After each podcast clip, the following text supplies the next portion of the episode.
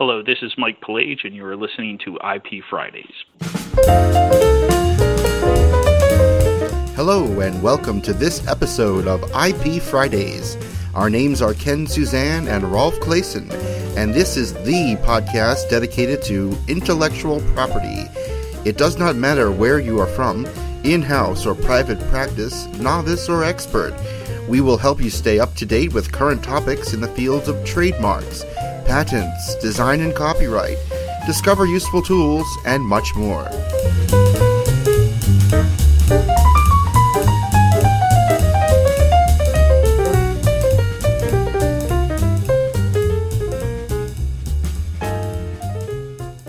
I'm Ken Suzan, and this is IP Fridays, the podcast dedicated to intellectual property.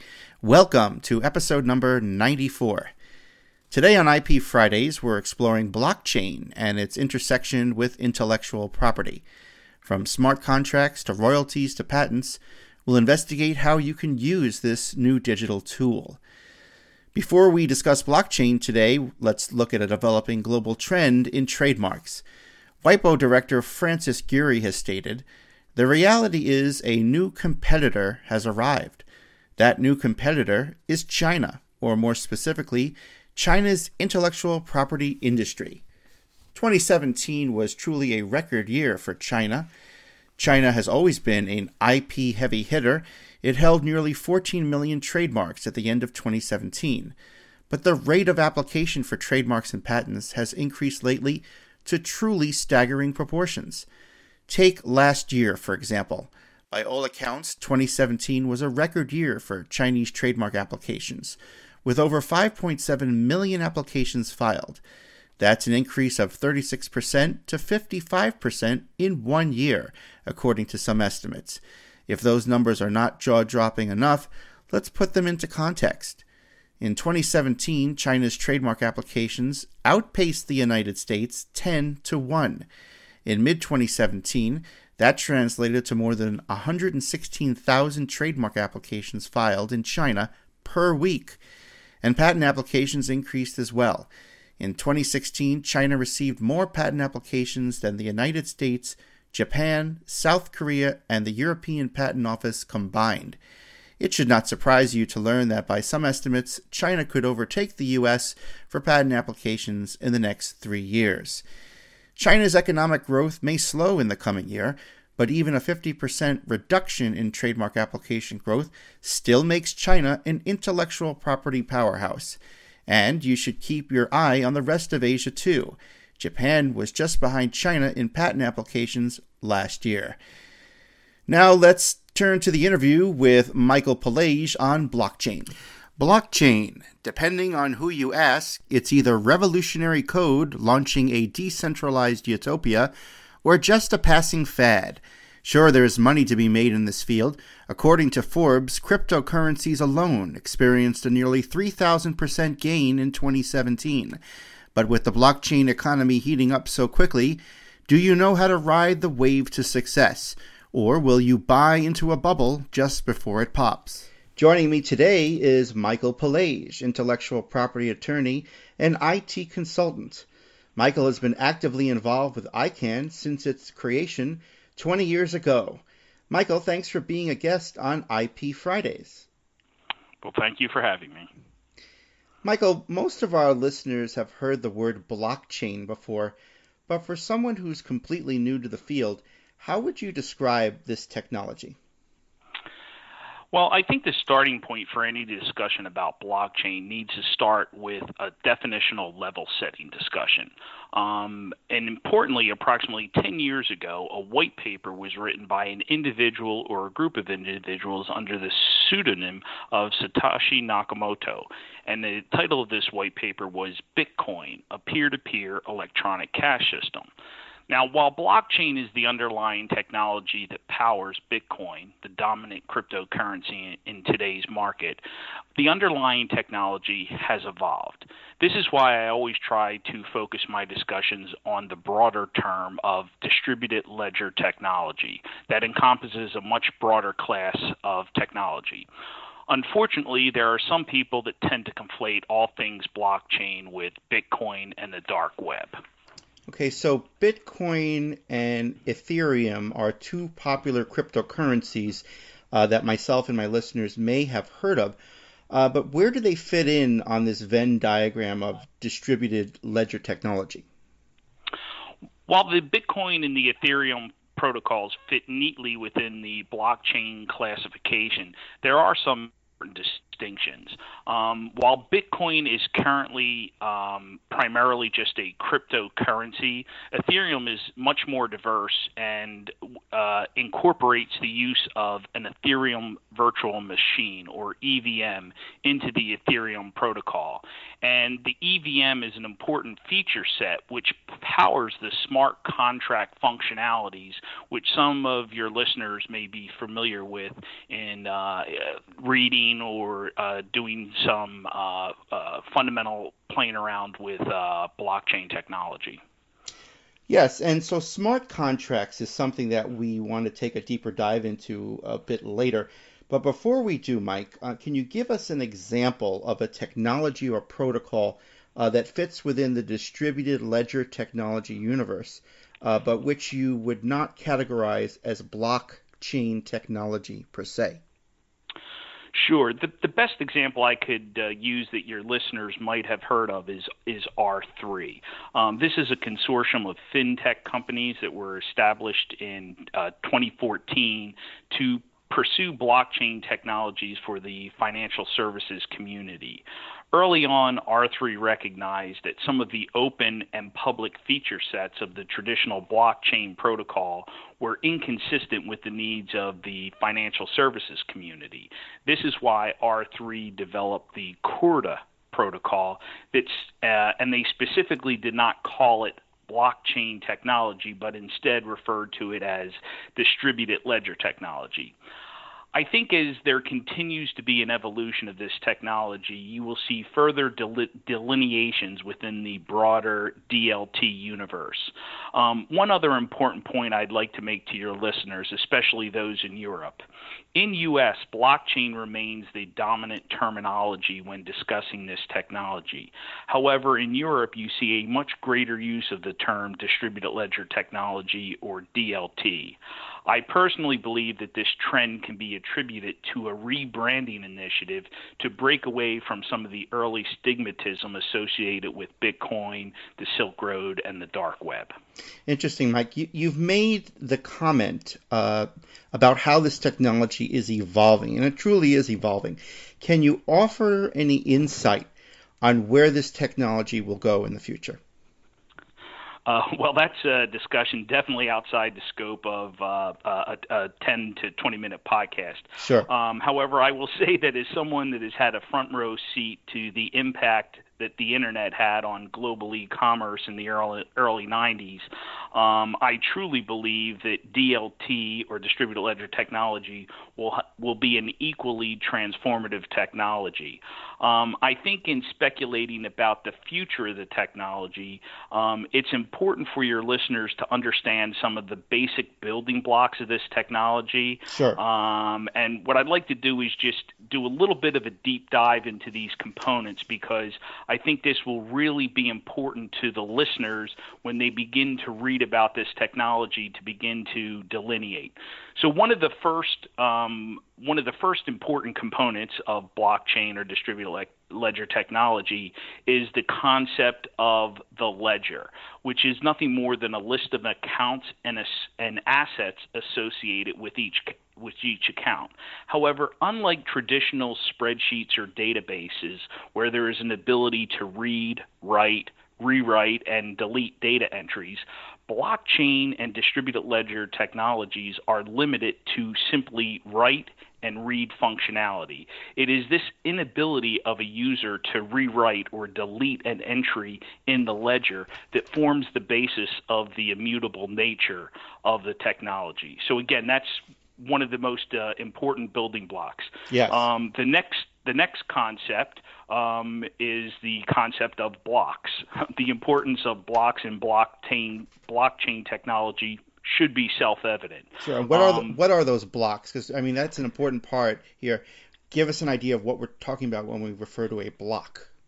Sure. So blocks refer on how the transactions on the network are bundled together and recorded.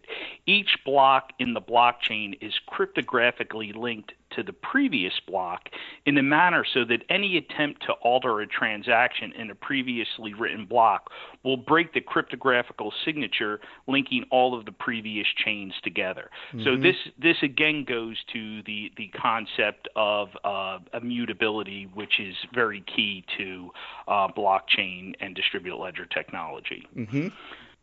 So the the next concept um, is the the concept of a peer-to-peer network, um, and this is one in which the interconnected nodes share information without the use of a centralized administrator. Um, this technology was originally pop popularized by the uh, technology Napster that a lot of your intellectual property uh, listeners should be familiar sure. with. Oh, yes. Um, mm-hmm. um, in blockchain or distributed ledger technology, each node on the network contains a copy, either full or a partial portion thereof, of the ledger. So again, um, this is very important to the overall functionality of the technology. Mm-hmm. Um, the the next important building block is the protocol, and the protocol is the rules of the road, and that basically is how the different nodes basically determine how the data is going to be uh, transmitted across the network and written to the ledger. The two uh, most popular protocols that uh, your listeners may be familiar with are Bitcoin and Ethereum.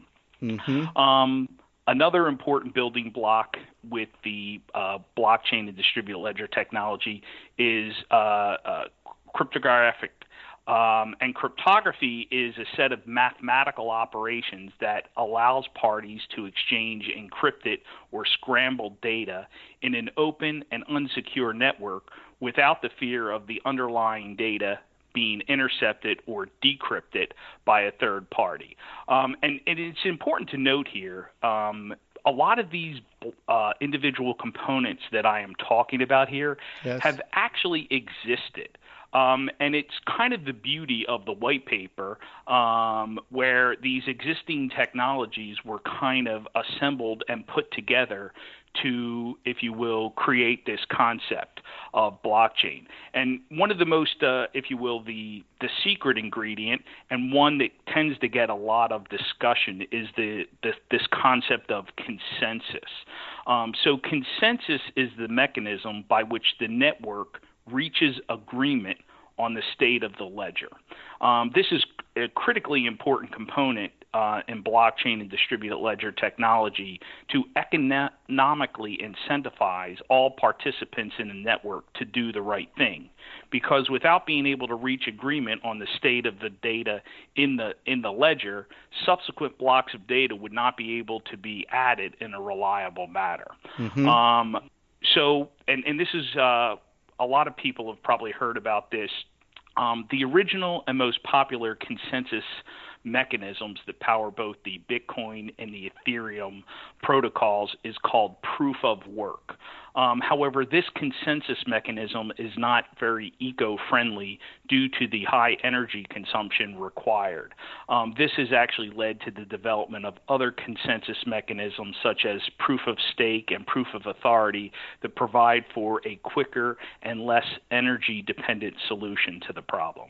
So, so those re- are the kind of, yeah, those are the important building blocks. And mm-hmm. when when one of your readers is reading an article, you would kind of want to focus on those concepts and how the author or new innovation regarding that technology treats one of these building blocks because that's where a lot of the pivots and innovation is taking place. That's helpful to know. I mean, some of this can get, you know, to me very very complex. And how, how do you stay on top of all this? Is this something that's developing like daily or weekly? What give me an idea of, of where this is going? Uh, drinking from a fire hydrant is the best way to, to, to put it. Um, and and I think uh, some of your listeners, uh, for those that may want to go to the PTO database um, and just uh, in the preambles uh, or in uh, the preambles or some of the uh, subject matter descriptions, just put in blockchain and basically do that over the last three to five years, and you can see how five years ago there was probably few, if any, references to blockchain mm-hmm. um, and how that has just exploded. Um, and you now see uh, the, the Chinese have actually been very prolific um, in their uh, patent prosec- uh, their patent portfolio um, regarding blockchain and distributed ledger technology. So this is uh, something that has been very uh, aggressively followed, I would say, in Europe um, and particularly in the Asia markets. Interesting. Mike, you previously stated that blockchain and distributed ledger technology would be what they call transformative. What areas do you see being most impacted by this? Uh, I believe that every area of commerce will be in, impacted, but the ones that I see the most immediate and greatest um, impact are are are the following: um, supply chain management, um, financial services slash fintech, um, and then digital identity. Those are the three that I, I see the most um, immediate promise um, for, if you will, breaking existing paradigms and uh, uh, business models. For sure. And with respect to IP, since this is IP Fridays, what impact do you see this technology having on intellectual property? Um, I, I personally, it, it's interesting how you uh, tee that up. Sure. I, I personally think that the this impact will be greater or equal to the inter, impact that the internet had on the practice of intellectual property law wow. in in the late 90s. Mm-hmm. So um, I do believe um, this is uh, intellectual property attorneys will have no choice but to understand the impact of this technology um, because I do believe it will be that uh, transformative. Um, earlier this year, I was at the uh, Consensus Conference in New York where there was over uh, 8,000 people attended um, the world's largest blockchain distributed ledger conference. Um, and during this uh, particular multi day event, there actually were several sessions that were uh, dedicated to intellectual property uh, management. Mm-hmm. I believe that the integration of blockchain and distributed ledger technology into the supply chain will probably have um, much broader IP implications. There already are a number of pilots involving the healthcare sector in which they are trying to track the provenance of pharmaceuticals to eliminate counterfeit drugs that are literally killing people. So, if you can track counterfeit pharmaceuticals, you can probably equally use this technology to track counterfeit designer and other high end goods. So, I believe it is that um, cradle to grave, or uh, if you will, from design to manufacture to consumer, the ability to trace um, goods um, that really hold the the most interesting impact um, uh, on behalf of uh, intellectual property owners and uh, IP attorneys. Mike, this has been truly fascinating. I really appreciate you taking the time today uh, for speaking with us on IP Fridays. Thank you very much for having me, Ken.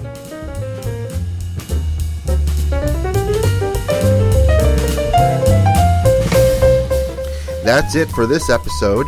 If you liked what you heard, please show us your love by visiting ipfridays.com slash love and tweet a link to this show. We would be so grateful if you would do that. It would help us out to get the word out. Also, please subscribe to our podcast at ipfridays.com or on iTunes or Stitcher.com. If you have a question or want to be featured in one of the upcoming episodes, please send us your feedback at ipfridays.com slash feedback. Also, please leave us a review on iTunes. You can go to ipfridays.com slash iTunes and it will take you right to the correct page on iTunes. If you want to get mentioned on this podcast or even have comments within the next episode, please leave us your voicemail at ipfridays.com slash voicemail. You have been listening to an episode of IP Fridays. The views expressed by the participants of this program are their own and do not represent the views of, nor are they endorsed by their respective law firms. None of the content should be considered legal advice. The IP Fridays podcast should not be construed as legal advice or legal opinion on any specific facts or circumstances. The contents of this podcast are intended for general informational purposes only, and you are urged to consult your own lawyer on any specific legal questions. As always, consult a lawyer or patent or trademark attorney. Copyright 2014, all rights reserved.